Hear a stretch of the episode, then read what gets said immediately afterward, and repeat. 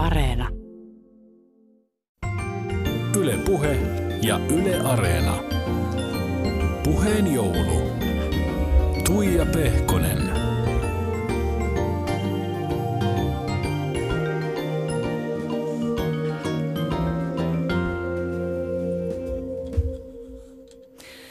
Oikein lepposaa joulun aikaa, paljon joulun mieltä sinne. Täällä ollaan studiossa glökilasit kourassa. Tosin kyllä täytyy sanoa, että nyt tuli niin laimeita glökiä, että tätä ei melkein kehtaa enää glökiksi sanokkaan. Mutta mulla on niin pitkä tonttulakki, että tuota, eikö tämä nyt vähän niin kuin kompensoi tätä glökin laimeutta? Ehdottomasti.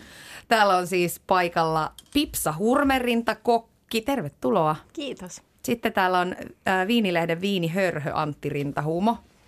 Kiitos. Ja Onko tämä, onko tämä viinihörhö niin sopiva? Se on just oikein. Se Joo. kuvastaa mun tekemisiä aika paljon. Joo, ja täytyy sanoa, että hörhöt sopii tähän porukkaan oikein hyvin. Ja sitten meillä on ruokakulttuurin professori Johanna Mäkelä. Tervetuloa. Kiitos. Eli täällä on siis kulinaristit kokoontuneet kasaan.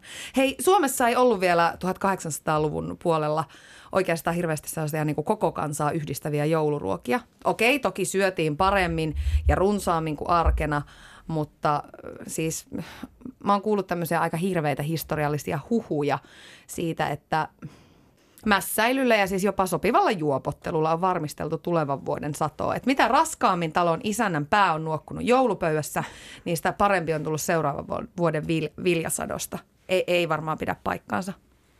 Kyllä se on varmaan testattu juttu, että varmaan pitää olla. Mutta ehkä se kaikkein eniten kertoo siitä, että kuinka erilaisessa maailmassa on silloin syöty. Me ei ollenkaan ajatella sitä, että kuinka ylellistä on ollut se, että ruokaa on ollut paljon.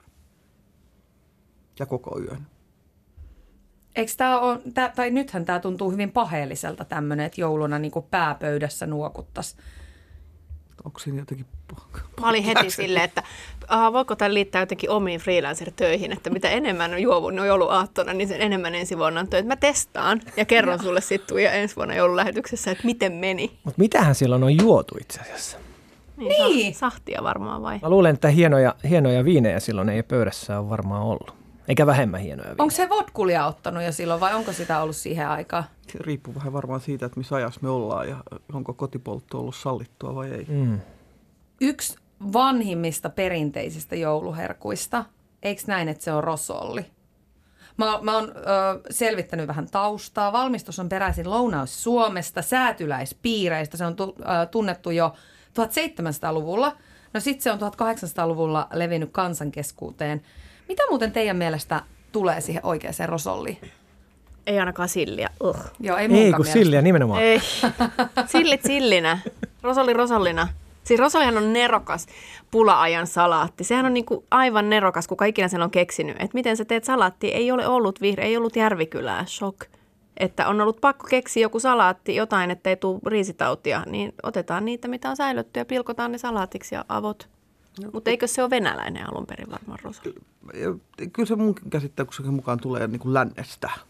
Aha. Näin. Mutta siis totta kai maailmassa on täynnä erilaisia samanlaisia ruokia, mm. koska ollaan oltu niin paljon samanlaisissa tilanteissa. Mutta tuosta Rosollista ja sen tärkeydestä vielä se, että mun mielestä ihan kaikkein hienoin tarina, mitä mä oon kuullut Rosollista, on se perhe, joka ei onnistunut sopimaan siitä, että minkälaista rosollia on joulupöydässä. Niin sitten oli joka joulu kahta erilaista rosollia, niin Oho. tota, saatiin sekä ikään kuin vaimon että tota, aviomiehen toiveet otettua huomioon, joka taas kertoo siitä, että jotkin asiat joulussa on tosi tärkeitä. Todella Joo. pyhiä, kyllä. Kyllä, tämä on jännä muuten, että miten niin nämä omat jouluperinteet on aina sellaisia, että niistä on tosi vaikea luopua. Ja sitten mä tiedän edelleenkin äh, lähipiiristä niin vaikkapa pariskuntia, jotka on siis ollut niin kuin yhdessä iät ja ajat. Ja edelleenkin molemmat pitää kiinni niistä oman perheen joulutraditioista, mikä musta tuntuu aivan sydäntä riipivältä. Mutta he, he ei halua luopua siitä omasta vanhasta lapsuuden Niin, perinteestä. mutta eikö se toisaalta hieno pointti voisi olla se, että sitten niin kuin pariskunnat, perheet, yhdessä asuvat ihmiset luo sitten ne omat uudet perinteet. Niin. Ja kyllä mä väittäisin, että pikkuhiljaa ne sitten hioutuu sellaiseksi niin kuin meidän jouluperinteeksi, eikä pelkästään mun lapsuuden perheen jouluperinteet. Mm. Mä luulen, että tuossa on se, että Suomessa on niin vähän perinteitä ruokaan liittyen. Tavallaan, että on niin vähän sellaisia juhlia, jossa ruoka on niin keskeisessä osassa kuin joulussa, että, että juhannuksena ei kukaan välitä, mitä juhan, onko teillä mitään juhannusmenyitä. Ei, kaikki syö mitä sattuu. Perunasalattia Uuden- ja sitten eikö Juhannusjuusto. Niin, no niin, no mutta kattokaa, kaikilla on eri Savukala, mielipide. savukala. Savu, kato. Ja sitten, että okei, no pääsiäisenä on niinku mämmi ja pasha, mutta ei, et, et, ja sitten ehkä lammas, mutta nekin on niinku hyvin silleen viitteellisiä. Niin. Minion munia. Mm. Et joulu on niin tarkasti semmoinen äh, ruuan juhla, että Joo, sen takia mä oon samaa mieltä. Ja mua kiinnostaa aina se, että kun su- suomalaiset usein kuvaa omaa joulupöytänsä sillä tavalla niin, että meillä on ne perinteiset jouluruuat. Mm. Ja sitten jos rupeaa vähän kuopii sitä, kuinka vanhoja ruokia ne on, niin sitten me yhtäkkiä huomataan, että ei ne nyt olekaan niin, mm. niin kuin, ikään kuin iän aikaisia ru- ruokia, mutta se kertoo myös siitä, että, että niillä on niin tosi tärkeä osa siinä suomalaisuuden rakentamisessa ja siitä ajatuksesta, mikä on suomalainen joulu. Ja onhan ne niin tänä päivänä, siis 2017, ihan erilaisia ruokia, mitä ihmiset syö arjessaan, jos nyt ajatellaan vaikka laatikoita, jotka kuitenkin on monelle se yksi joulujuttu. Hei, tämä on jännä juttu, koska mä yllätyin, kun tietysti on nyt kahlannut kaiken maailman jouluruokaperinteitä ja joulukulttuuriin liittyvää kirjallisuutta. Mua yllätti tämä, että miten lopulta tuoreita nämä suomalaisen joulun maut on. Ja sitten mä jäin miettimään, by the way, pitää muuten Rosollista sanoa, että siihenhän kuuluu tasan siis viisi ainesosaa. Ei sillä, että tämä olisi mulle mitenkään tärkeä joulujuttu, mutta teen sen aina itse ja siinä on porkkanaa, punajuurta, suolakurkkua, omenaa ja sipulia, piste, eikä mitään muuta, eikä varsinkaan sitä vaaleanpunaista juttua siihen päälle. Ei, se on parasta, kermavahtokastike. Siis, siis siinä ei ole mitään joulusta, eikä Tässä se sovi, koulukuntien äärellä ollaan. ei kai kukaan laita perunaa sentään siihen. Kyllä. Oho, on sullakin kyllä erikoinen. Ja ne sillit, uskokaa. siellä, siellä herra huutelee sillien perään vielä. ei ole aikoihin tarjottu. No ei, on, on samaa mieltä, että sillit, sillit on kyllä parhaimmillaan, mm. mutta että kyllä, mä, kyllä sinne rosollisen silli kuuluu. Tai ainakin minun lapsuudessa Niin. se oli aina siellä se. Mun äidillä on semmoinen, että rosolli pitää olla, niin kuin, ne ei saa olla ne palat isompia kuin tulitikun päät. Ja mä en ole vielä tähän, oh. mä oon kuitenkin ammatiltani kokki, mutta mä en ole vieläkään päässyt 39-vuotiaana ö, kertaakaan tekemään sitä rosollia, koska mä oon aivan liian suurpiirteinen. Ei kerta kaikkisesti ne menee niin kuin vinoon ne palat ja ne on niin kuin liian isoja, että se on niin kuin tulitikku. Se on niin kuin, hänellä on ihan siis tulitikku siinä leikkuulaudalla, ettei lähde niin kuin Älä mopo käsistä. valehtele. Joo, joo, on tarkka homma. No toi on aika, toi on aika lailla just eikä melkein. Hän on neitsyt. Mitä te ajattelette siitä, että, että äh, se, että halutaan rakentaa se ihana joulupöytä ja että kaikki on siellä vimosen päälle ja just eikä melkein, niin siis tuollahan on aika moni perheen äiti ja perheen iskä aivan stressissä joulun jo joulua niin kuin odotellessa ja sitten sit se kilpistyy aattona siihen jouluriitaan, koska kaikki se paine ja, ja se hermo, romahduspinne ja jännitys purkautuu siitä. Voisiko niitä kulmia vähän niin kuin mutkia pikkusen suoristella siinä matkalla, ettei kaiken tarvitsisi olla ehkä tulitikun pään kokosta. Se on varmasti siis tosi kaunis se rosoli, mä en epäile on, yhtään. kyllä. Ja sen tehdään vielä kananmunasta päälle sitten se kukka. Tiedättekö, raastetaan Aa. kananmunat ja sitten tehdään siellä sapluunalla siihen se Kananmunasta. Mm, tarkkaa Se on homma. varmaan niin kuin taideteos. Kyllä, kyllä. Sitten se pitää muotoilla niin kuin pyöreiseen muotoon. No joo, no, mutta se siitä rosollista. Mutta siis mä oon ihan samaa mieltä tuossa, että et, et siinä ei ole mitään järkeä tavallaan vetää itseensä semmoiseen hiittiin ja sitten olla, että sit kun kaikki istuu pöytään, niin tämä on niin kuin parasta, mitä ne on ikinä syönyt. Ja sitten se, minkä takia myöskin se riita aina syntyy, on se, että unohtuu syödä silloin päivällä, kun pitää häsätä niin hemmetisti.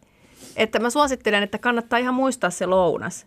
Niin sitten se ei, ei, ei, niin kuin, ei ne verensokerit romahda ja tuu se perheriita siinä. Tuota, ää, nyt täytyy puhaltaa peli poikki tässä vaiheessa. Yksi, yksi ä, Rosollin lisäksi tärkeimpiä joulutraditioita mulle ja siskolleni, kuusi vuotta vanhemmalle isosiskolleni on ollut, että me ei koskaan jouluaattona syödä mitään ennen mm. sitä jouluruokaa. Just näin. Et, et kun meillä on ollut ne perinteet, että lähdetään mummolaan ja hautuumaalle ja muuta. Me on siis aivan niin kuin maha rutulla kärvistelty, oltu aivan hirveässä nälässä ja sitten tietysti toivottu, että jouluruoka syötäisiin mahdollisimman aikaista ja sitten kaikkea kerralla. Niin että samaan ha- niin kuin ensimmäiseen haarukalliseen jo otetaan niin kuin mahdollisimman monta asiaa. Tavoitteena ähky. Tavoitteena jo ähky ja siis ensin hirveä hermostuminen ja sitten lopulta aikamoinen mahakipu. Niin, eikö tähän joulurita-asiaan ole itse asiassa olemassa kaksi vaihtoehtoa? Toinen on se, että syödään ja käyttäydytään järkevästi koko päivä ja toinen on se, että se joulurita on osa sitä perinnettä. Mm. Niin, niin. mutta on se vähän surullista. No voi, voisihan sitä ehkä välttää. Mitä olisi sellaisia, saisiko niinku kikkakolmosia, että sä saat tehtyä se oman joulun, mutta sitten jollain pienillä jutuilla, ettei nyt tarvi niinku jokaista Karjalan piirakkaa käsin nyprätä. Mutta suomalaisethan on ollut tässä tosi luovia mun mielestä, ja, ja siis tämä on nyt ihan klassikkoesimerkki, että tässä ei nyt ole ehkä mitään uutta, mutta niinku tämä, että miten otetaan niinku valmislaatikot ja kepeästi tuunataan mm. niitä vähäisen. Kaikkein vähäisin tuunaus on se, että ne siirretään omaan astiaan. Mutta sitten on siitä tietenkin, voidaan panna omia mausteita, panna vähän kermaa ja niin poispäin. Musta tuntuu, että, että tietyllä että ne laatikot on yksi sellainen kohta, jossa, jossa hyvinkin voi välttyä siltä, että ei tarvitse tehdä kaikkea itse. Kyllä, ja sitten jos ne laatikot ostaa jostain vähän erityisemmästä paikasta, niin on todella hyviä. Esimerkiksi mä söin viime jouluna sellaista perunalaatikkoa ja lanttulaatikkoa, että mä en uskonut, että ne on, kaup- ne, ne on maistu aivan samalle kuin meidän kotona tehdyt. Että kyllä niitä löytyy kokin pöydässä mm. valmiiksi ostettu. Ei ollut siis joulupöydässä herran aika sentään jotain Aa. rajaa. Mutta Mä olin ennen joulua. synnin niin, päästä no koko niin. Suomen kansalle. Mutta siis mä suosittelisin kyllä, että kannattaa käydä ostamassa niitä ennen joulua ja maistella, koska on valmistiskeistä löytyy tosi tosi hyviä valmislaatikoita, jos ei halua itse tehdä. Totta. Ja sitten toinen juttu on mun mielestä niin kuin kylmät kalaruuat. Niitähän saa ihan mainioita tuota kyllä. pitkiä poikin varmaan ympäri Suomea. Että tuota, ei tarvitse itse ruveta kraavaa jokaista niin, kalaa. ja salustamaan itse. Että. Kauppahallista pitää mm. suosia näitä pieniä kyllä. lähituottajia. Mm. Kyllä. Tai sitten voi olla ovella ja mennä jonkun toisen joulupöytään, joka on Aa. tehnyt kaikki itse. Joo, se on kyllä totta. Itse asiassa sanoin äiti Pehkoselle tänä jouluna, että voitaisiin kutsua, että kun meitä on sen verran pieni porukka tänä jouluna, että, että minkä takia me ei kutsutta sieltä niin kuin, äh, ihmisiä hänenkin lähipiiristä, yksinäisiä ihmisiä, jotka mm. ehkä on vähän, että no mitä sitä jouluna ja kehtaako nyt minnekään, niin sitä ruokaa on niin yltäkylläisesti kuitenkin. Niin sinnehän voi, ei sen tarvi aina mennä sen perinteisen tradition mukaan. Mm. Mm. Hei tota, otit äh, esiin noi kala-asiat, Antti, niin sehän on siis ollut tärkeä osa suomalaisten ruokavalioa. Meillä on paljon täällä vesistöjä, se on ollut pitkään meille semmoinen ö, tärkeä juttu. Lipeä kala on varmaan yksi, olisiko se niinku yksi vanhimmista jouluun kuuluvista ruuista. Tarjollaanko teidän pöydissä tätä mielipiteet aika vahvasti jakavaa herkkua? Herkkua tai herkkua? Tota, ei, se ei ole kuulunut mun lapsuuden jouluun, mutta tota, mä pidän kapakalasta muuten. Kyllä. Niin, kuin niin tuo, totta, kapakala. Kapakalahan Joo. se on se lähtökohta siinä.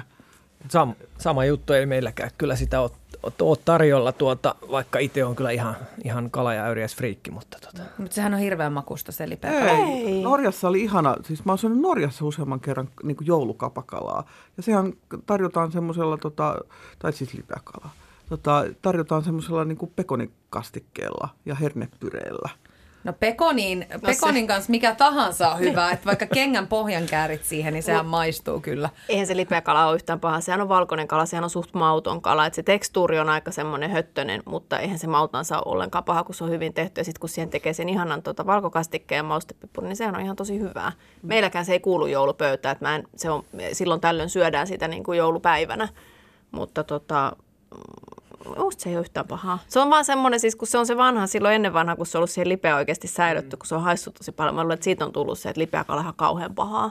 Niin, okei, no musta se kyllä on, mutta mahtavaa, että sä et niinku lainkaan hyväksynyt mun mielipidettä, ei, sieltä vaan napaksit. Ei se ole paha, ei se, se on paha, hyvä. niin, tuliko nyt selväksi? Pitääkö vielä käydä ketään vielä kerran? ei tarvi puhua tästä sen enempää. Mitä kaloja teidän joulupöydästä löytyy? Silli. Silli, kraavit, savukalat, sitten tota, ystäväni tekee tuolla Saimaalla vähän semmoista niin purkitettua ahventa, savuahventa. Niin, ai että se on ihan, ihan, ihan mahtavaa. Ihanaa. Saadaan sitä aina muutamat purkit jouluna. Ja... Aika herkkuherkkuselta oh, kuulostaa. Kyllä. Meillä on kanssa tota, graavi, lohikraavi, siika, lasimestarin silli, lasimestarin sienet myöskin. Ja sitten tota, mm, sit on muutama eri silli, kubröörä ja tuommoista. Mm. Vähän variaatiota, mutta siis kyllä niin kuin ikään kuin silli ja kraavikala ja mäti. Mm. Joo. No hei, tota, mm, tästä aiheutuu Pehkosen perheessä myös joka joulu aikamoiset keskustelut, että et laitetaanko se kaikki niin kuin samaan sörsseliin niin sanotusti, kaikki kerralla pöytään vai tota, mahtavaa, että Johanna nyökyttelee, kyllä laitetaan. Niin meilläkin laitetaan, mutta äitini haluaisi siis aina tämmöisiä, niin kuin, että, että olisi kalapöytä alkuun, niin että pikkuhiljaa siitä sitten kohta otetaan lihat ja lämpimät. Siis eikö, eikö joulupöytään kuulu just se yltäkyläisyys, kaikki vaan sinne Ei. samaan? Ei ehkä ihan niin, mutta siis se, että tietyllä, kyllä munkin, munkin mielestä on niin kuin tietty järjestys, Niin. niin. mutta, mutta se vanha perinnehän on Ai ollut joo. se, että, että sit niin kuin tietyt asiat jätetään yön yli. Ja tähänhän liittyy se, että, että, että yhä edelleen aina niin kuin nykyisin tulee niin kuin jossain kohtaa ennen joulua se, että muistakaa panna sitten ne ruuat kylmään, ikään kuin nykyisten mm. niin kuin elintarvikehygieniakäsitysten mukaan. Mutta se on musta kiinnostavaa, että sitä vieläkin pitää muistuttaa, mikä mulle ainakin kertoo siitä, että se perinne siitä ajatuksesta, että ensin on niin kuin ateria, jossa on joku tietty järjestys, ja sitten ikään kuin jätetään ne pöydälle ja saa syödä niin paljon kuin haluaa. Että tässähän on tämä niin kuin joulun erityisyys, että on, ensin on niin kuin tiukka rakenne, ja sitten sen jälkeen voi tehdä ihan mitä haluaa. Meiltä puuttuu se rakenne vaan ilmeisesti täysin. Mm. Paitsi Tuija, sähän just sanoit, että kun pitää olla, ottaa niinku se ensimmäisen haarukka jo kaikkia makuja yhtä aikaa. Että Niin, että onhan sekin ikään No, kuin... rakennehan sekin on. Niin, kyllä. Joo, ja sit mä huomaan, että se niinku kuuluu aika vahvasti. Että mun on vaikea esimerkiksi ennen joulua, jos on tarjolla näitä tämmöisiä jossain tarjoillaan jouluruokaa ja siinä on sitten vähän niin kuin eroteltu, että ottakaa tästä nämä alkupalat ja mulle tulee ihan pakko, mm. pakkomielteinen tarve käydä nappaamassa myöskin sieltä niitä pääruokia, koska mun mielestä ne maut niin kuin kuuluu toistensa kanssa yhteen. Niin se, ru- niin se Ruotsin laiva meininki. Just. Otetaan kolmeen kerrokseen ne kamat siihen. Sieltä nousee, kato tämmöinen pikkujuntti, mutta jokaisessa meissähän se asuu. Meillä on kyllä siis mun perheessä on silleen, että eka syödään kalapöytä, sitten syödään lihapöytä ja sitten syödään lämmin. Ja sitten me yhtenä vuonna keksittiin se, että me jaoteltiin ne, kun sitä, sitä tuntui, että sitä oli niin, kuin niin hirveästi. Ja sit kun meillä on aika paljon niitä kaikkia sortteja, niin me tehtiin sille, että me syödään ne kylmät lounaaksi, eli kalapöytä ja lihapöytä lounaaksi, ja sitten illalla syödään laatikko ja kinkku. Ja se oli ihan nerokasta, koska silloin siellä laatikko-kinkkupöytään pystyy lisäämään tosi paljon kaikkea, mitä sä et muuten pysty lisäämään, koska kun sä oot kiskonut jo sen niin kuin kalan ja lihan, niin sit, e, sit sä oot niin kuin, että laatikko ja kinkku menee niin kuin just ja just enää siihen. Mahtavaa, että te olette siis keksinyt tavan, miten syödä vieläkin Joo, enemmän joo, jo, jouluaikaa. Löytyykö teidän joulupöydästä erikoisuuksia, sellaisia asioita, mitkä ei ikään kuin perinteisesti siihen ö, suomalaisen joulun muottiin kuulu? Meillä aikoina niin siis Iska Pehkonen halusi aina kaalilaatikkoa, joka ei kai niin kuin perinteisesti ehkä, ehkä kuulu joulupöytään. Sitten mä tiedän muutamia perheitä, jotka vetää tota makaronilaatikkoa joulun. Öö, okei, erikoinen. Joo. Maksalaatikkohan on, se on musta niinku aina mysteeri, että se maksalaatikko on jouluruoka. Rakastan maksalaatikkoa, mutta en joulupöydässä. Mutta laatikot on kulunut joulu, joulupöytään, että mä en yhtään ihmettele, että siitä on sitten niin kuin erilaisia versioita, mm. että ihmiset on sitten valinnut ne laatikot, joista ne tykkää, että, mm. että sun isäskin tykkäsi syödä kaalilaatikkoa, niin sehän sopii sitten hyvin siihen laatikkoperinteeseen. Niin no hänen mielestään se sopii oikein Mutta hyvin. ei sun vissiin. En ole lainkaan kapea katseinen ja tiukka tässä omassa ajatusmaailmassa. Meillä ei muuten koskaan ollut tota perunalaatikkoa pöydässä. Musta perunalaatikko on ihanaa. Mä en niin porkkanalaatikko on mun mielestä turha. Mä en ymmärrä porkkanalaatikkoa ollenkaan. Musta se ei oikein maistu mielekkäin. Siinä on epämiellyttävä rakenne. Perunalaatikko on ihanaa, kun se on, jos, vielä varsinkin, jos se on tehty semmoisesta hyve, hyvällä tavalla tärkkelyksellisestä perunasta, niin siitä tulee sellaista vähän liisteriä. Se on ihanaa. No riisipuuro, ö, se on kotiutunut kansanpöytään herrasväen perinteistä reilut sata vuotta sitten vasta. Mutta ajatelkaa, että riisi oli ostotuote. Sehän tunnetusti näillä leveysasteilla ei kasva. Niin sehän on ollut äärettömän ylellinen tuote. Jotakin, joka on ostettu kaupasta. Mutta tätä mä oon miettinyt näihin joulumakuihin ö, liittyen, että et jos ajatellaan, että meillä on se käsitys, että suomalainen perinteinen joulupöytä, siellä on aika paljon makuja, mausteita, jotka ei ole lainkaan suomalaisia. Ei meillä riisiä kasva. Sitten siellä on tämmöisiä niin inkivääriä, kaneelia. Nehän on tommosia, m- mitä, itämaisia, intialaisia, mistä ne edes tulee? Mutta nehän on ollut tietenkin, siis jos nyt vedetään pikkusen vielä taaksepäin historiassa, niin, niin aikoinaan kun maustikauppa alkoi ja löytöretket olivat, niin, niin nehän oli juuri niitä mausteita, joita tuotiin Eurooppaan. Että itse asiassa keskiajallahan monet liharuuat maustettiin tosi paljon niillä, jotka me ollaan ikään kuin Suomessa ajateltu niin kuin viimeiset 50 vuotta, että ne on piparkakkumausteita ennen kuin me ruvettiin sitten tekemään niin kuin ruokia muista ruokakulttuureista. Että, että, että kyllä mä luulen, että se tulee aika paljon myöskin siitä, että niitä mausteita on sitten jollain tavalla ollut saatavissa mm. ja niitä on käytetty. Ja se, mistä piparkakkujen perinne tulee niin kuin mun ymmärtääkseni Saksasta Ruotsin kautta ja, ja niin kuin tällaiset niin kuin makumaailmat on kuitenkin siirtynyt. Että eihän ne kaikissa maissa tunnetusti ole mitään makeiden ruokien mm. mausteita, mutta meillä ne täällä Pohjolassa niistä on tullut sellaisia. Niin hei kaardemumma ja siis eikö sahramikin, kai se lasketaan joulumausteeksi? Se on aika kallis sellainen kyllä, mutta... kyllä. Tuosta riisistä vielä sen verran, että miten teidän perheissä, kaivellaanko teillä sitä joulumantelia sieltä puurosta? Kyllä joo, meillä, meillä laitetaan mantelipuuroon – tota, mm, mä muistan pienenä, että mä sain niin hirveän raivokohtauksia, jos mun sisko sai mantelin, että se piti laittaa puoliin. Mutta ei ollut, mä tiedän kyllä tämmöisiäkin tarinoita, että sit niitä manteleita on niinku upotettu niin. tällaisten kriisien välttämiseksi niinku nykyajassa ylellisesti useampiakin. Ja katsotaan, että jokainen alasta, alle 150 senttinen niin. saa yhden. Se on fiksu idea muuten. Ja yksi on 77 senttiä. Mm. Meillä syödään riisipuro aina niin kuin lounaaksi silloin aattona. Että on... sillä, sillä vähän peitataan sitä, tai peipataan sitä mm. verensokerin tippumista. Mutta onko siellä se manteli? Oh. Saaks, sa, saaks sit voittaja, tai siis mantelin löytäjä, saaks hän jotain? Vai pelkkää onnea? Ja... Vuodeksi mainetta ja kunnia. Vuodeksi mainetta ja kunnia. Erässä perheessä ystäväni luona niin, ää, aina sai jonkin palkinnon, kuten esimerkiksi suklaarasian tai muuta. Tämä on hauska, miten näitä niin kuin, perinteitä kehitellään. Ja hei, sitten toi tuleekohan se Tanskasta se traditio, mm. että tämä mantelin tai hetkinen, manteli kun laitetaan sinne puuro se on vielä semmoista puurokermaseosta, sehän on jälkiruokaa siellä. Miksi sitä Just kutsutaan? eilen söin. Öö, Kirsikkakastikkeen kanssa. Joo, kyllä. Mä eilen just söin mun yläkerrassa asuu tanskalainen mies, niin hän tarjoili siellä sitä, ja se oli niin kuin manteli, nyt kun sitten muuta se Amanda Gragd, Jotain sanoppa, sellaista. Sanoppa vielä, mikä okay. se oli.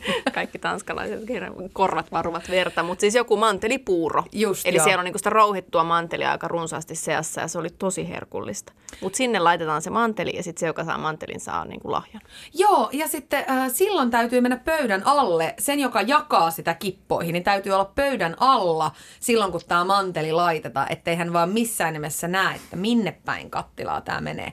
Tämmöisestä tanskalaisessa samassa perinteessä siis mä oon ollut mukana. Ei mua varmaankaan huijattu tämän tiimoilta pöydän alle. Sut pistettiin sinne pöydän. yllätys, yllätys. No hei, tota, miten nämä jouluruuat? Täällähän on tietysti aina keksitty kaikenlaisia tekosyitä tumpsautella vinuskia kurkusta alas. Aika moni taitaa keksiä edelleenkin niitä hyviä tekosyitä. Mutta siis tosiaan on uskottu, että jouluviina ryyppy siunaa sadon. Ja tämä ryyppy on ennen vanhaan tarjottu jokaiselle, ilmeisesti siis myös äh, paikalla oleville lapsille. Ja tätä viinaa on sitten ripoteltu tuvan jouluoljille ja hevosen heinille. Mitä joulujuomia teidän jouluun kuuluu? Ei kai kukaan mitään jouluryyppyjä enää ota? On meillä pöydässä tota, akvaviitti tai joku niin kuin marinoitu vodka, koska siis sehän on just tosi hyvä. Sillä tota, poltetaan ne rasvat Poltetaan ne rasvat sieltä sisuksista, mahtuu enemmän ruokaa. Porataan reikä, niin kuin Ranskassa siis sanotaan. Teillä on muuten aikamoinen ähkyjoulu. Täytyy Pipsa sanoa, että teidän joulupöydässä on kaikkea ja on niin kuin vielä kaikkia tämmöisiä mahdollisia tapoja, että miten saisi pikkasen niin. vielä lisää. Jos saa porattua viinalla reikä, niin joo, otetaan. Mutta se väkevähän on ainoa, mikä niinku pärjää oikeasti niiden sillien kanssa. Mm. Mutta ei, ei meidän, meidän joulupöytään ei kuulu väkevät. Jos on paljon, paljon ikään kuin sillityyppisiä, niin kyllä silloin voi olla snapsi, mutta ehkä muuten sitten niin kuin viini. Mutta mikään viinihän ei sovi jouluruokien Tämähän on aina se niin kuin ikuisuuskeskustelu, että no mikä se on se viini, minkä voi sinne joulupöytään ottaa. Miksi se ylipäätänsä on, tämä on nyt Antti tietysti sun ydinosaamista, miksi ylipäätänsä on ikään kuin niin vaikea löytää se joulupöytään sopiva viini? No sanotaan, että jos viinin kannalta ajattelen, joulupöytä on just kaikkein vaikein. Mikä Kaikkein, siitä sen tekee? Siellä on paljon niin kuin marinoituja tuotteita, voimakkaita makuja, makeita elementtejä. Niin tota, ensinnäkin, jos nyt ajatellaan sitä meidän alkuruokapöytää, kun siellä on näitä kaiken näköisiä kalaruokia ja, ja, ja, ja marinoituja juttuja, niin yleensä ne on marinoitu etikassa. Ja etikka on niin vaan voimakas raaka-aine, että se peittoa ja jyrää viini kuin viini, että ei ole niin voimakasta viiniä, joka pärjäisi tämmöisten voimakkaasti marinoitujen tuotteiden kanssa. Jotenka se, miksi se, miten se niin jyrää sen viinin, niin se viini menettää rakenteensa, eli, eli tota, se jää niin yksinkertaisesti ruoan jalkoihin. Ei ole niin semmoista ryhdikästä viiniä, joka pitäisi sen oman, oman rakenteensa tämmöisten voimakkaiden asioiden kanssa. Ja niinpä yleensä niin se kaikkein toimivin juoma siellä joulupöydässä alkuruokien kanssa on, on kupla, kuplajuoma. Champagne. No mä en ehkä välttämättä se champagnea laittaisi kuitenkaan, koska sitten ne on kuitenkin niin voimakkaita makuja, että ne champagnen hienot vivahteet jää sitten ihan niin kuin peittoon. Että semmoinen raikas hedelmäinen tota, kuohuviini riittää aivan, aivan hyvin. Että, Harlin helmeilevä omenaviini on. no esimerkiksi, no ei.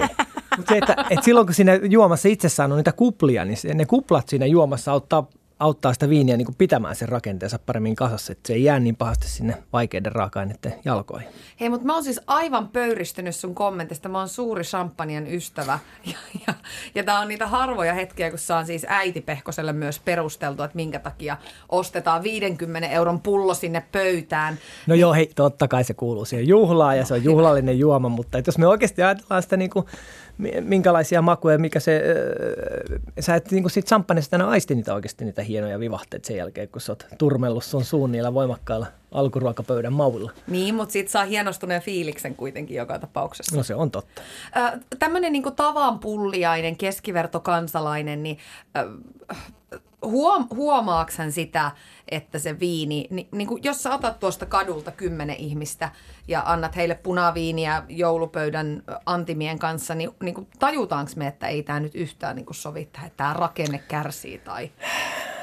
No tietysti kun meillä on hyvä, hyvä mieli muutenkin joulun takia, niin tota, jos sulla on hyvä mieli, jos ei nyt sitten niitä riitoja ole siellä kotona, mm. niin tota, jos sulla on hyvä mieli ja sä oot iloisella tuulella, niin totta kai se vaikuttaa myös siihen, miltä se viini maistuu niiden mm. ruokien kanssa. Se maistuu hyvältä todennäköisesti. Mutta tässä vaiheessa mä haluaisin ehkä sanoa sen nyt, kun pääsit siihen punaviini, punaviini-aspektiin, niin se, että, että tota, suomalainen, otetaan suomalainen mies. Joo.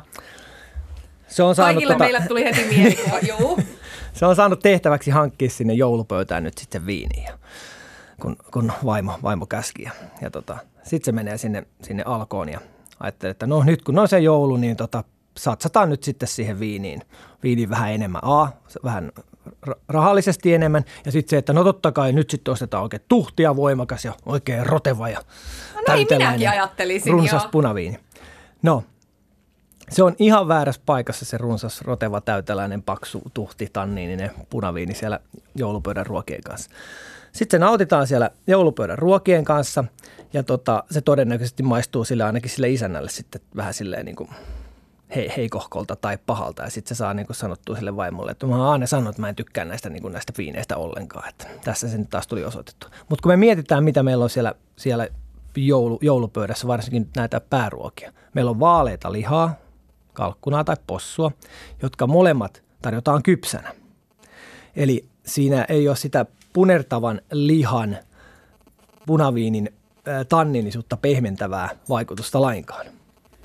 Eli se ei, liha ei pehmennä sitä viiniä. Sitten me mietitään niitä lisukkeita. Meillä on imellytettyjä laatikoita, meillä on makeita luumuja, meillä on hilloa sitä sun tätä. Niin ne makeat elementit siinä ruuassa taas oikeastaan niin kuin korostaa sen punaviinin niin kuin tanniinisuutta ja karvautta ja voimakkuutta ja niin edelleen. Eli se, jos se viini on valmiiksi niin kuin tuhti ja voimakas ja vähän karvas ja tanniininen, niin se ruokapöydän antimet edellä entisestään niin kuin korostaa vaan sitä punaviinin niin kuin ikävyyttä siellä suussa. No minkälainen punkku ja minkälainen valkkari, jos nyt sitten haluaa niitä joka tapauksessa? Sulla on ilmeet mahoton tehtävä. Anna meille Ei jotain. se mahdoton, ei se mahdoton. No jo- jos me punaviiniä nyt ajatellaan, että jos sä haluat oikeasti sen punaviini sinne, Joo. niin ota sitten mahdollisimman semmoinen mehevä, pehmeä, vähätanniininen viini. Mä laitan ylös mehevä, pehmeä, vähätanniininen, okei. Esimerkiksi joku tota, äh, Merlo-laikkeesta valmistettu viini tai joku Etelä-Italian muheva sisilialainen punaviini tai joku ripassotyyppinen viini Italiasta, jossa on, niinku, se on, se on semmoinen maukas, mehevä, muheva ja pehmeä tanniininen. Mutta ennemmin mä ehkä punkuissa menisin sitten kuitenkin vielä semmoinen niinku kepeisiin, kevyehköihin punaviineihin, vaikka Pinot Noir-lajikkeesta valmistettuihin viineihin, jossa se tanniinisuus on tosi matala. Niissä on hapokkuutta, semmoista normaalia veden kielelle nostavaa hapo, hapokkuutta, mutta ei semmoista suuta kuivattavaa karvasta tanniinisuutta. Että semmoinen. Mutta kun me nyt muutenkin toivotaan, eikö niin kaikki siellä, siellä radioiden äärellä toivotaan tota valkoista joulua, mm. niin miksi me ei otettaisi valkoviiniä sen Me otetaankin valkoviiniä, valkoviiniä ja skumppaa, joo. Runsas, eksoottisen, hedelmäinen, trooppinen, täyteläinen valkoviini on aivan mainio valinta sinne pääruuankin seuraan. Ai okei, eli runsas hedelmäinen valkkari, mutta sitten pehmeä, vähätanniininen punkku. Niin, Joo. Koska Mä, mä haluan Tuija kanssa noin muistinpanot Joo, jotenkin. sä saat kyllä. Koska tota, jos me mietitään, niin totta kai se pääruuan nämä edellä mainitut elementit korostaa myös siinä valkoviinissä olevaa hapokkuutta ja terhakkuutta, mutta sillä on varaa kuitenkin Eli saa vähän olla terhakoituakin. Saa olla, saa olla hapokaskin, mutta mielellään semmoinen eksoottisen hedelmäinen muheva Vähän hapokas, okei. valkkari. Mitähän alkoi myyjä sanoo muuten näistä, kun marssin näiden muistiinpanojen Se kanssa? tarjoaa itseänsä sulle joululahjaksi. Koska sekin maku vähän niin kuin terävöityy siellä, mutta sillä on Eikä, eikä ole yhtään muuten haittaa, vaikka siinä tota, valkkarissa olisi vähän sokeriakin. Joo, no mutta tääpä menee aika hyvin nyt mun makuun. Sanoppas joku rypäle vielä. Joku pinokriilajikkeesta valmistettu valkkari, vaikka Ranskan Alsasista tai, tai Gewürztraminer-lajikkeesta mm. valmistettu valkkari. Mut Hei, tähän nyt vetää ihan niin kuin uudelle tasolle tämän kinkkuviinikeskustelun. Mutta se, että me ylipäätään puhutaan kinkkuviinistä, niin sehän kertoo siitä, että miten suomalainen joulu on muuttunut. Että, mm-hmm. että on se ajatus, että me juodaan jouluaterialla viiniä. Hei, mitä, mitä te tarjot? Minkälaisia juomia teidän jouluihin kuuluu? No meillä on kyllä kans, meillä on valkoviini on kalapöydän kanssa ja sitten meillä on punaviini kyllä siinä on niin kuin pääruuan kanssa, mutta meillä on useasti otettu kyllä joku sellainen kevyt, ei ole mitään tiettyä, mutta me tarjoillaan se yleensä vähän viileänä. Onko sun muuten Antti vaikea viini-ihmisenä ja niinku, siis viinihörhönä, niin onko sun vaikea ö, syödä ja juoda sellaista yhdistelmää, mikä ei niinku yhtään sovi? Jos on ihan halppis viini, mistä et yhtään tykkää. No eihän se nyt vaikea ole juoda, mutta tota, kyllä sitä aina vähän miettii, että no ei tämä kävi nyt tämän ruoan kanssa kauhean hyvin natsa. Eikä se ole, ei, se ole, ei ole kyse siitä, onko se halpis viini. Hinta ei tuo laatua, Tuija. Ja muista, minussa asuu se pikku juntti täällä, että linjat suoriksi ja yksinkertaiseksi. Mitäs nämä glögiasiat? Mä oon juonut tänä jouluna ihanaa inkivääriklögiä, mikä on ihan törkeä hyvä. Öö, Mä en ole hirveästi klögi-ihminen, mutta tota, mä oon nyt juonut kahtena jouluna sellaista omenamehu pohjasta, joka on maustettu mäntyöljyllä. Oh. Musta se oli aika ihanan niin kuin suomalaisen jouluisa. Se oli hyvä. Ja on hyvää varmasti yhä edelleen.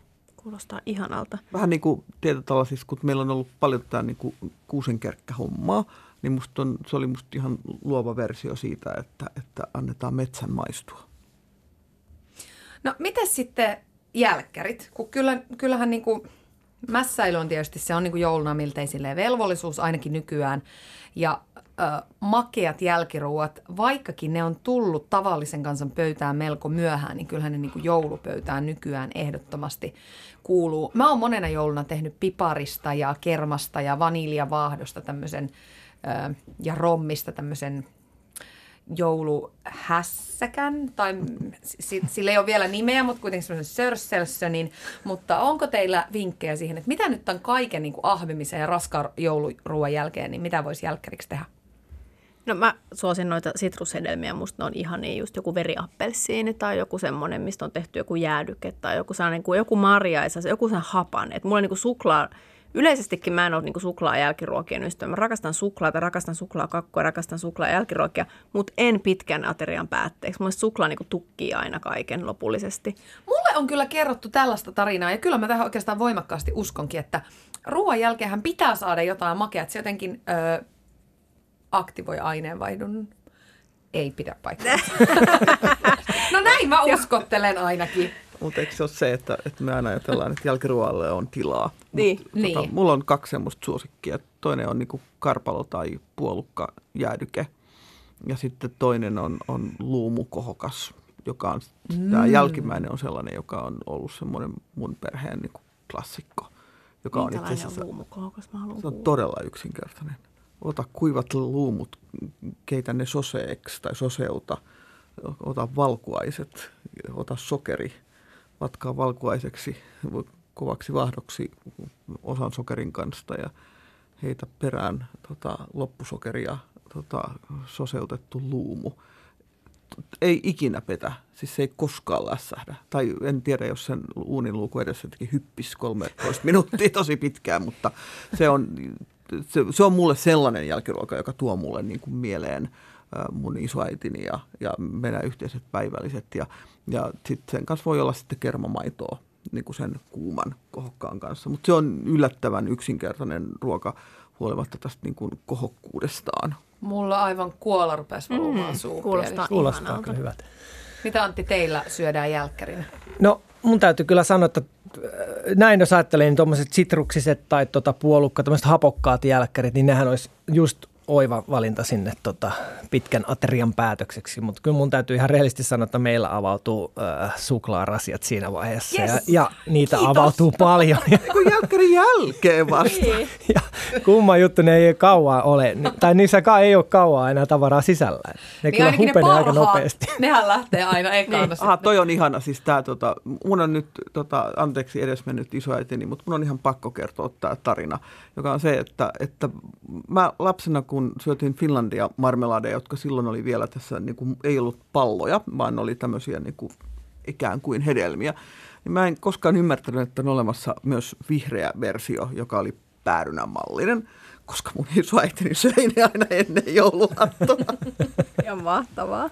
Ja mä sallin, sallin hänelle sen niin. nautinnon kyllä. niin sitten kun se kerrasi, että mitä tämä päärynöitä meillä ei ole koskaan ollut. Hei, mitkä on teille kaikista tärkeimpiä joulumakuja nykyään?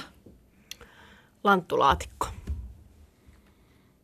Mä luulen, että itse asiassa mulla on edes mennyt isoäiti on tässä jo mainittu, niin hänen yksinen tietty aika yksinkertainen silli, joka tekee mulle sen olon, että jos ei sitä ole jonakin joulun päivistä, niin jää uupumaan jotain erittäin perustavanlaatuista.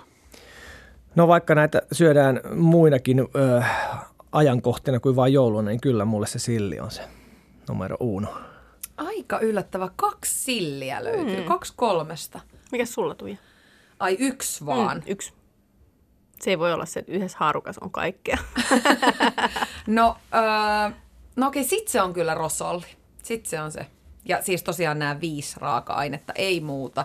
Ja sanoinhan jo, että ei sitä vaaleanpunasta. Mikä se olikaan nyt sitten palojen koko? Palojen koko on sellainen niin sanottu mukava suutuntuma, eli tuommoinen, olisiko se sentti kertaa sentti? Arpakuutio. Arpakuutio suurin piirtein, mutta voin kertoa, että kun ne on itse leikelty, niin ne ei ole ihan just, ne on pikkusen sinne päin. Sormenpäitä voi olla joskus siellä mukana. Voiko teidän mielestä, tai kuinka paljon te itse joulupöydässä uskallatte olla kokeiluhalusia? Pääseekö joka joulu jotain uusia makuja mukaan vai, vai tota, mennäänkö aina sillä perinteisellä? Kyllä meillä tulee aina jotain, jotain tota uutta kokeillaan ja sitten on tosi usein ollut ostereita tai hanhemmaksaa tai jotain tällaisia, että kyllä me ollaan, vaikka ollaankin perinteitä, perinteitä noudattavia, niin kyllä voi vähän hullutella. Kerropa vähän teidän viime vuosien kokeiluista. No edellisvuonna, viime vuonna mä olin mun anoppilassa, niin siellä ihan meni valmiiseen pöytään. Edellisenä jouluna mä olin eka kertaa omassa kodissa joulun vietin Oho. mun perheen kanssa ja, ja mun äiti ja mun sisko tuli ja silloin syötiin, sit me ei tehty mitään jouluruokaa paitsi lanttulaatikko. Et sitten tota, sit oli ostereita alkupalaksi, pääruoksi oli lampaan koipea ja sitten oli jotain lisukkeita ja sitten se lanttulaatikko. Miltä joulu tuntui silloin? No mulla oli ihanaa, mutta sitten mun äiti ja mun mies oli silleen, että no eihän tämä nyt joululta tunnu, kun tässä ei ollut sitten joulupöytää. Mä olin silleen, että jasso, viimeinen kerta kun meikäläinen rupeaa teille niskalimassa avaamaan ostereita. Kun... Niin, sä olit tietenkin rakkaudella tehnyt oman näköisen joulun niin. ja ikään kuin, niin kuin niin. kasaamassa niitä niin. uusia omia jouluperinteitä, mutta ei se ihan maaliin. Ei, ei mennyt maaliin. Mm.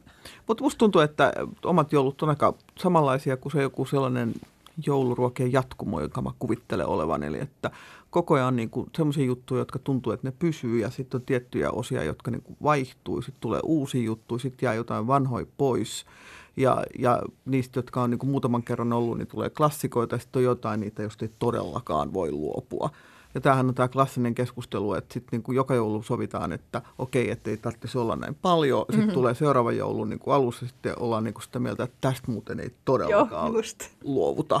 Koska ne on niin kuin sellaisia, ne ruuat kuitenkin rakentaa sen joulun. Että niin kuin sä sanoit Pipsa, niin harva suomalainen juhla on niin ruokakeskeinen kuin joulu, jossa todella ilman niitä tiettyjä ruokia niin ei tule joulu ylipäätään, eikä sitten – ikään kuin yksittäisille ihmisille tai perheille, jos sieltä puuttuu jokin olennainen Se on osa. totta, joo. Ja sitten aina on, mä olisin esimerkiksi valmis luopumaan graavilohesta jouluna. Mun mielestä se, sitä ei tarvi olla välttämättä just siinä joulupöydässä. Mutta siellä on sitten aina joku, joka on, no kyllä minulle se on kyllä hyvin tärkeä. Että että aina niin se menee aina pikkasen ristiin, että toiselle se on just se toinen maku, mikä tekee sen juuri sen joulun. Joo, siis mun hyvä ystävä aina kertoo tarinaa vanhempiansa ensimmäisestä yhteisestä joulusta, joka tietenkin on tärkeä niin kuin, tulevaisuuden kannalta. Ja siinä sitten tota, nuori tota, vaimo oli tehnyt ikään kuin kaikkensa, niin kuin voi varmaan kuvitella tuollaisessa tilanteessa. Ja sitten niin kuin, nuori aviomies tuli paikalle ja tarkasti pöydän ja totesi, missä ovat kaneliässät. Just. Olemme siis muutamia vuosikymmeniä ajassa taaksepäin. Takapuolessasi. Meillä ei kyllä sille, jos ajattelee joulupöytään, ei hirveästi kyllä kokeiluja tuo. Että kyllä se on aika niin kuin se sama, sama sapluuna vuodesta toiseen. Mutta meillä on, vaikka itse on tosi jouluihminen, rakastan joulua. Mahtava kuulla, vähän poikkeuksellinen mies, Mies, koska yleensä niin. joo, jouluihmiset on aika usein naisia. Tykkään, tykkään joulusta kovasti, mutta meillä on kuitenkin se, semmoinen tota, tyyli, että me syödään ne, varsinkin ne joulun lämpimät ruoat vain aattona. Ei joulupäivänä, ei Tapanin päivänä enää syödä niitä. Herra toki, jestas, toki niitä kylmiä alkuruokia syödään sitten useampana päivänä, mutta kyllä me sitten niin kuin joulupäivänä tehdään jo pääruoksi ihan jotain muuta kuin näitä joulun perinteisiä. No, kato, kun mä jo huolestuin, että mitä te sitten syötte, mutta te siis syötte kuitenkin sit jotain, jotain muuta, että ei tarvi nälkään nääntyä jouluna.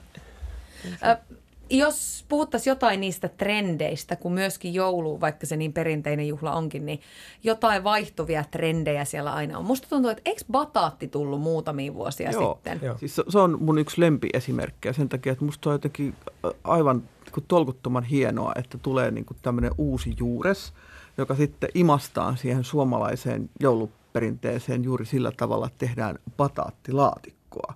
Kun sehän on niinku peruna ja porkkana riste tai niinku sekoitus, tai siis ainakin se maistuu siltä. Joo, ja- sehän on vähän niinku kätevä.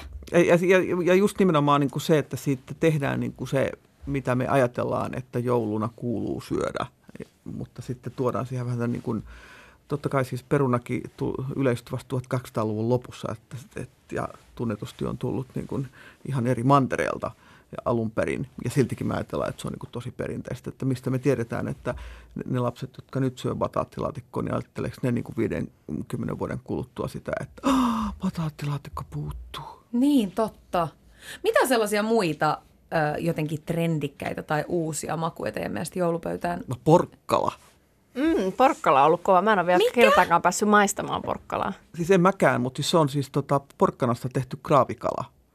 A- anteeksi Eiku- nyt, mä en ole kuullutkaan, koska... Mitä? Ei kun se oli musta, siis se tuli musta Miten vuosi sitten. Joo, se oli viime vuoden niinku trendi. En Se ole oli aivan nerokas. Niin Joo. kun, Siis, Siis porkkanasta leikataan pitkiä äh, viipaleita Joo, kuorimaveitsillä ja sitten sitä, sitä marinoidaan niin kuin jossain savun maussa ja jossain muussa. Ja sitten se maistuu niin kuin kraavilohelle, se on niin kuin vegaaneille.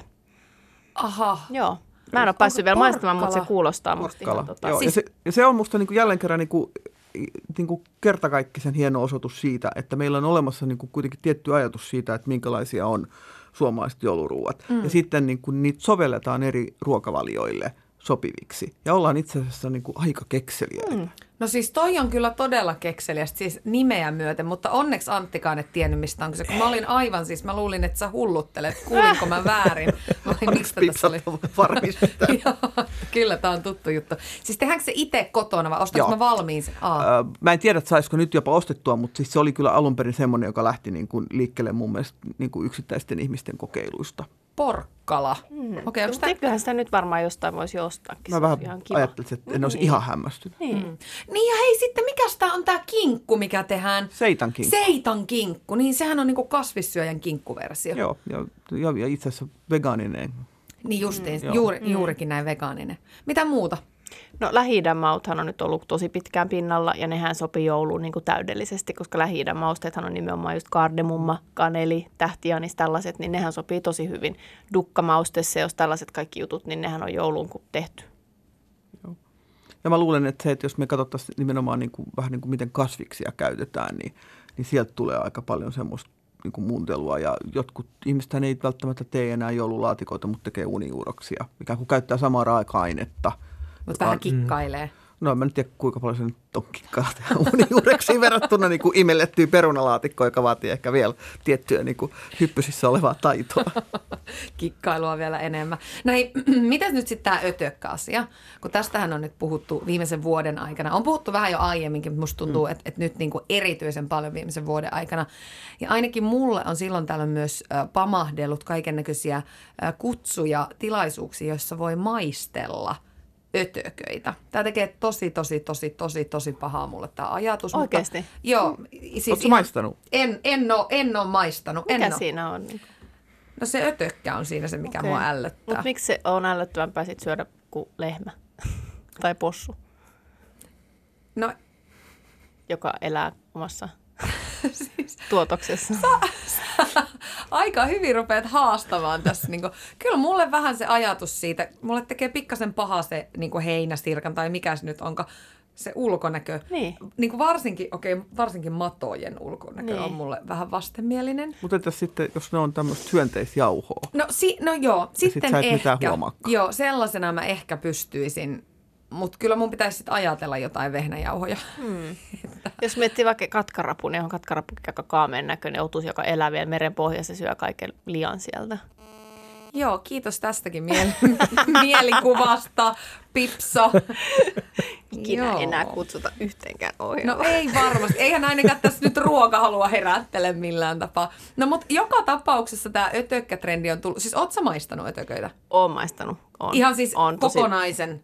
Ihan hirvettävän monessa eri versiona kyllä jo on tullut. Ja sä pidät siitä? No ei se mun mielestä, ei ne ole, niin kuin, mun mielestä niissä ei ole mitään, ei ne oikeastaan maistu millekään. Et siinä on se niin kuin kova rapea kuori, ne maistuu sille, mitä niihin on laitettu. Ja mausteet maistuu niin. yleensä enemmän. Mulla on, noita, mulla on sehän pieni ongelma kotona, että mulla on ne turkiskuoreja tosi paljon, niin mä odotan ilolla, että joku keksisi, että mitä niistä voisi tehdä jotain järkevää. Siis kun mulle tekee paha se ajatus, että just joku heinäsirkan se pitkä jalka menee tuolta hampaan väliin. Mm. En ole minäkään maistanut kyllä missään muodossa. Perinteinen Eikä, mies. Onko meillä jotain, niin kuin, me ollaan jotain hengenheimolaisia. Ei mullakaan kauhean niin semmoinen into olisi nyt päästä maistelemaan sirkkoja tai matoja. Kokeilkaa. Siis mä oon kerran t- tota, syönyt Karilan piirakoita, jotka oli siis todella piirakkamestarin tekemiä ohutkuorisia, hienosti tota, niin kuin, nypytettyjä tai rypytettyjä, mitä sanotaankaan. Niin, ja jossa oli pikkusen niin kuin, hyönteisjauhoa siinä vuodessa. Hmm. Ja, ja, ja mähän tiesin, että siinä on, mutta mä en ole ihan varma, että mä olisin maistanut sitä, jos mä en olisi tiennyt sitä. Okei. Ne oli tosi hyviä. Mutta sä maistoit, kun sä tiesit? Ei, kun ei, kun siis mä pystyn erittelemään sitä enää niin kuin silleen, että, mutta että mä vaan tarkoitan sitä, että siinä on mun mielestä yksi aika luova tapa käyttää niitä tulevaisuudessa. Jatketaan suomalaista ikään kuin ruokakulttuuria, mutta otetaan vähän uusia aineksia mukaan. Mites tota joulupöytään menisi ötökkäherkut? Mitä, mitä nyt sitten tekasisit noin ihan tuosta noin vaan ensi tuntumalta? No, no ensi tuntumalta. No, vedetäänpä nyt tästä vaikka, että, että olisi sen käsin tehty näkkäri aika hieno juttu ja siinä voisi olla hyönteisjauhoa. Sitä mä en sitten osaa sanoa. Että... Onneksi sä sanoit jauhoa taas, kun mä näen, no, että siellä niitä jalkoja siis, menee. Mä näen jo, niin kuin, että olisikin sellainen näkkäri, missä olisi niin kuin siemeniä. Ja sitten kun mä oon muutaman kerran ollut onnekkaassa asemassa, on päässyt Tanskan syömään Kööpenhaminan nomaan. Ja siellä mm. laitetaan niitä, niitä murhaisia aika paljon, siellä kaikki erilaisia ruokia. Ne on tosi hienon näköisiä, kun on sellaisia mustia kökkäreitä. Niin se on aika hienon näköinen sellainen niin kuin pitsinen mm. näkkileipä muurahaisesta. Ai siellä laitetaan siis muurahaisia sinne sun Joo. tänne. Se on kuuluisa siitä, että ne juoksee myös joskus elävinä lautasen ympärillä. Okei, okay. joo. Ja ilmeisesti te söisitte sitten näitä näkkäreitä. No siis nyt kun itse on maistanut hyönteisiä, niin, niin, niin mä en enää ikään kuin näe, että mä en tulevaisuudessakin söi söisi, söis niitä, koska mm. niin kuin, se on varmaan se, se ikään kuin ensimmäinen kerta, joka voi olla semmoinen, että siinä sitten pohdituttaa. Ja, mutta ei ehkä ole niin, että me tulevaisuudessa nähdään hyönteiset oikeasti vaan semmoisina niin kuin kokonaisina niin kuin suklaaseen dipattuina niin kuin heinäsirkkona tai torakoina, vaan pikemminkin sitten se, että se on joku tämmöinen niin kuin raaka-aine – Joo, to- toivottavasti ei nähdä ihan pelkästään tämmöisinä kokonaisina, mutta kyllä mä niin kuin Antinkin naamasta vähän aistin tällaista Äh, miksi sitä nyt sanoo, ei, pientä mietit, vastarintaa. Tämä ei ole nyt ihan joulujuttu, mutta sano vaan, että kohta sä mietit sitä, että minkälaiset niin kuin, viinit sopii mm. tiettyjen niin. hyönteisruokien kanssa. Kyllä. Niin. Sirkkaviiniä, torakkaviiniä. Joo, näitä odotellessa. Ja tuota, sanottakoon siis nyt sen verran puolustuksekseni, että mä oon hyvin muutosvastainen. Mä oon tämmöinen perinteinen old school tyttö. Kyllä mä sitten aina, kun niin kun lähden mukaan näihin juttuihin, niin kyllä mä sitten. Mutta saa nähdä, että tuleeko ötökkämuistoista sellaisia, mitä 50 vuoden päästä ehkä mietitään, että oli se mahtavaa, että meillä oli joulupöydässä tämä tämmöinen muurahaisnäkkileipä ja että se on se tärkein tai yksi tärkeimmistä jouluun kuuluvista asioista. Mutta jos te matkaatte vähän niin kuin omaan menneeseen, niin mitä on sellaisia makuja ja muistoja jouluun liittyen, jotka tulee sieltä lapsuudesta saakka tosi vahvasti? Clementiini. Koska niin kun, silloin kun mä oon ollut lapsi, niin, niin sitrushedelmät tuli huomattavasti paljon myöhemmin, koska odotettiin, että kotimainen, ei klementiinisato, vaan kotimaiset esimerkiksi omenat oli käytetty. Jolloin klementiini on sellainen, joka tota, liittyy mulla tosi voimakkaasti niin kuin jouluun sen takia, että niitä oli aina jouluna ja niitä ei ollut ikään kuin hirveästi ollut tarjolla sitä ennen. Mulla on sama ja mulla on nimenomaan se, että niihin laitettiin niitä neilikoita. Laitettiinko teillä kotona? Appelsiineihin, pain... joo. Okay. joo. Meillä paineltiin sama idea. Mandarineet ja klementtiineen paineltiin niitä kokonaisia neilikoita ja se maku, sitten kun se on vähän imautunut ja sä kuorit sen mandariinin, niin se, se niin kuin neilikan ja mandariinin tai klementtiinin yhdistelmä, niin se on mulle tosi vahvasti Meillä kuivatettiin semmoinen. aina niin, että poimittiin joskus vappuna, että pois roikkumasta. Mutta tostahan tulee myös ihana tuoksu. Kyllä. Miten Antti sun joulumuistot? Piimävelli. Oho, Mä oon Etelä-Pohjanmaalta kotoisin. Isoäitini teki piimävelli. Se, se, ku, se on niin kuin jäänyt muist, mu- muistoksi. En mä muista, että olisiko se nyt jouluaattona syötiin, mutta joulun pyhinä. ai jaa, siis ai, ihan niin kuin lapataan siis paljaltaan suuhun. No kun mä oon näin hyvä, hyvä muistinen eh, ihminen, niin eikö puuron kanssa? Puuron kanssa me laitettiin puuro, Piimävelli. puuro niin kuin kastikkeeksi riisipuuroon piimävelliä. On kyllä, ihmisillä on kyllä erikoisia näitä tapoja. Huomaatteko te, että, että ikään kuin edelleenkin kaipaisi tai haluaisi näitä samoja makuja omiin äh, joulunpyhiin? No mä puhuin aikaisemmin siitä yhdestä sillistä. Se on semmoinen, jossa kyllä on sitten niin kuin se tietty ajatus siitä, että tämmöinen makuyhdistelmä on jouluaterialla ja se kuuluu siihen. Ja jos ei sitä ole, niin jotakin olennaista puuttuu. Et, et sen mä niin kuin tunnistan myös sellaiseksi, että niin kuin vähän niin kuin pakko saada. Niin kuin hyvä, että jos se meidän sukulaisia siellä ei ole sitä, niin mä tuon niin kuin mukana. Kyllä mulla on silleen, että kyllä mulla pitää olla ne tietyt maut. Ja just vaikka mä rakastan joulutorttuja, niin niinku luumuhilloa ja semmoinen, että ei mun tulisi mielenkään, että miksei voisi syödä sitä luumuhilloa muinakin vuoden aikana, mutta ei tulisi mielenkään. Että kyllä se on niinku, ne tietyt just joulutorttu, just nämä klementtiinit tai mandariinit, niin neilikoilla ja lanttulaatikko, niin niillä pääsee jo tosi pitkälle. Mitä sellaisia jouluun liittyviä, voi se nyt liittyä muuhunkin kuin ruokaan, mutta, mutta jouluun liittyviä perinteitä on, mitä te itse haluatte niin kuin välittää eteenpäin? Hmm. Se onkin hyvä kysymys. Maria Karen All I Want for Christmas. Kyllä mä varmaan ajattelen sitä, niin kuin, sit, me ollaan nyt puhuttu ruuasta, mutta se eräänlainen niin kuin, toinen niin kuin, tärkeä asia joulussa, joka on se yhdessäolo. Ja, ja sitten nimenomaan se saman pöydän ääressä oleminen. Joo, ihan tuli sama mieleen, että kerrankin vuodessa voi rauhoittua niin kuin perheen kanssa, olla hetki, hetki yhdessä rauhassa. Ja sittenhän on, on myöskin se spessuhetki, jotka on se, että sitten kun ikään kuin tilanne alkaa rauhoittua ja ne ihmiset, jotka lähtee kotiin, lähtee kotiin ja sitten voi ottaa sen uusimman, jo uuden kirjan. Joo. Se on se- pipareita ai ja mennä että. sohvalle. Se on se paras. Mulla ja mun äidillä on semmoinen joulutraditio, että me aina joulupäivänä katsotaan Fanny ja Alexander, ja sehän kestää kolme tuntia. Ja sitten siihen kuuluu se, että pitää laittaa kynttilät päälle, ja sitä pyjamissa katsotaan, ja sitten käydään hakemassa, välillä pistetään pausia ja käydään hakemassa sen lautanen, mihin keräillään sitten niitä niin kuin edellisen päivän räppeitä, ja se on niin kuin parasta. Sehän on mahtavaa joulussa, että, että nimenomaan kun vetää näitä edellisen päivän räppeitä, niin ottaa aina vuorotellen suolasta makeata, Just niin. suolasta makeata, jolloin sitä pystyy niin kuin jatkamaan käytännössä loputtomiin. Mutta me ollaan puhuttu nyt tänään paljon joulun yltäkylläisyydestä ja ruuista ja herkuista ja mässäilystä ja ahmimisesta. Tämä tietyllä tapaa, niin ihanaa kuin se onkin, ja mä oon jouluihminen henkeä ja vereen, niin tämä herättää myös vähän ristiriitaisia ajatuksia. Onhan se ihanaa mässäillä kerran vuodessa oikein kunnolla, mutta mut toisaalta siitä tulee melkein niin pikkasen huono omatunto. Ruoka on niin hullusti, että siinä ei oikein ole, melkein siinä ei ole mitään järkeäkään. Minkälaisia ajatuksia tämä herättää teissä? Mä ymmärrän ton tosi hyvin, koska mä koen ihan hirveätä huonoa omatuntoa monesta asiasta koko ajan ja olen aika omasta mielestäni valveutunut kuluttaja. Mutta sitten mä jotenkin ajattelen, että kun mä niin kiinnitän huomiota siihen asiaan koko niin kuin 360 päivää vuodessa. Että sitten mä voin sen niin kuin joulun ajan sille, että sitten mä voin syödä sitä kinkkua. Mä voin syödä sellaisia asioita, mitä mä normaalisti ehkä koe, että on kauhean eettisesti oikein syödä, kuten esimerkiksi hanhen maksaa. Että, että sitten mä niin annan itselleni sen hetken, että mun ei tarvitse niin kantaa sitä maailman tuskaa harteilla ja ajatella, että mä en saa istua nyt tässä kauniisti katetussa joulupöydässä, koska Syyrian lapset näkee nälkää. Mutta siinä on mun mielestä kaksi ulottuvuutta. Toinen on niin kuin globaali ja kansallinen eriarvoisuus, jotka ehkä sitten joulun tienoilla kyllä tulevat myös ihan konkreettisesti esille. Ja toinen on just se, että onko meillä aina joulu vai onko se vaan niin kuin joulun ja uuden vuoden välissä. Niin, se on tietysti hyvä pitää mielessä. Mm. Kellään tuskin on niin hyvä itsekuri ja selkäranka, että kun se joulupöytä on katettu, niin sitä pystyisi jotenkin olemaan mässäilemättä tai syömään vaan puoleen mahan saakka. Mutta joulun pyhät on nopeasti ohi, sitten sitä ruokaa edelleen jääkaappi täynnä. Mitä voi tehdä niistä jämistä?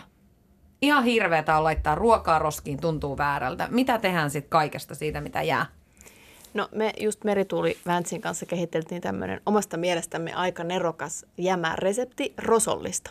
Joo. Eli paistetaan rosolli, paistetaan voissa vähän salottisipulia, heitetään siihen rosollijämät, sitten tehdään tota, uppomuna ja sitten laitetaan siihen päälle vielä jotain näitä ylijääneitä kaloja, esimerkiksi kraavisiikaa, kraavilohta, voi laittaa myös silliä, yrttejä ja sitten siinä on hyvä aamupala. Aika hyvä, ootappa nyt. Siis rosolli paistetaan, Voi, voita, sipulia, rosolli paistetaan, uppomuna päälle.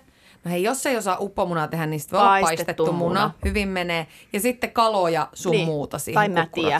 Tai ihan mitä vaan, mitä sattuu sinne jäämään. Voihan siellä laittaa vaikka sitä kinkkuakin. Kuulostaa, Todella hyvä, joo. Kuulostaa tosi hyvältä. Mm. Joo, ja sitten varsinkin kun itsellä ainakin tulee sitä rosollia aina tehtyä, semmoinen niin kuin Vati, saavillinen, niin. joo, niin sitä saisi syödä vielä niin. ensi juhannuksenakin. Välipäivien pyttypan. Just näin. Joo. Mitäs muuta? No monethan käyttää sitten niin kuin laatikon jämiä luovasti, tekee jotain niin kuin juureslettusia tai tämän tyyppisiä juttuja. Se on hyvä idea. Pasteijathan on loistava.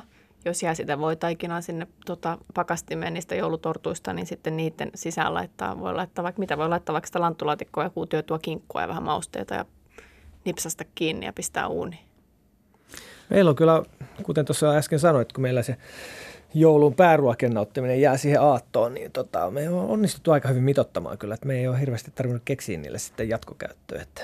Ja tuohon äsken, äskeiseen puheenvuoroon vielä siitä, että tuleeko morkki sitä äh, ähkyksi syö, tai ähkyyn syömisestä, niin meillä, meidän jouluperinteisiin kuuluu myös se, että liikutaan aika paljon sitten ulkona, että pidetään huolta, huolta sit siltä, siltä puolelta se, että...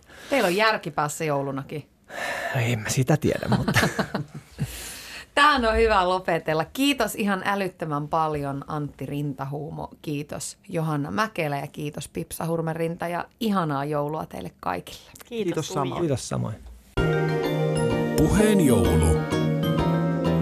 Tuija Pehkonen.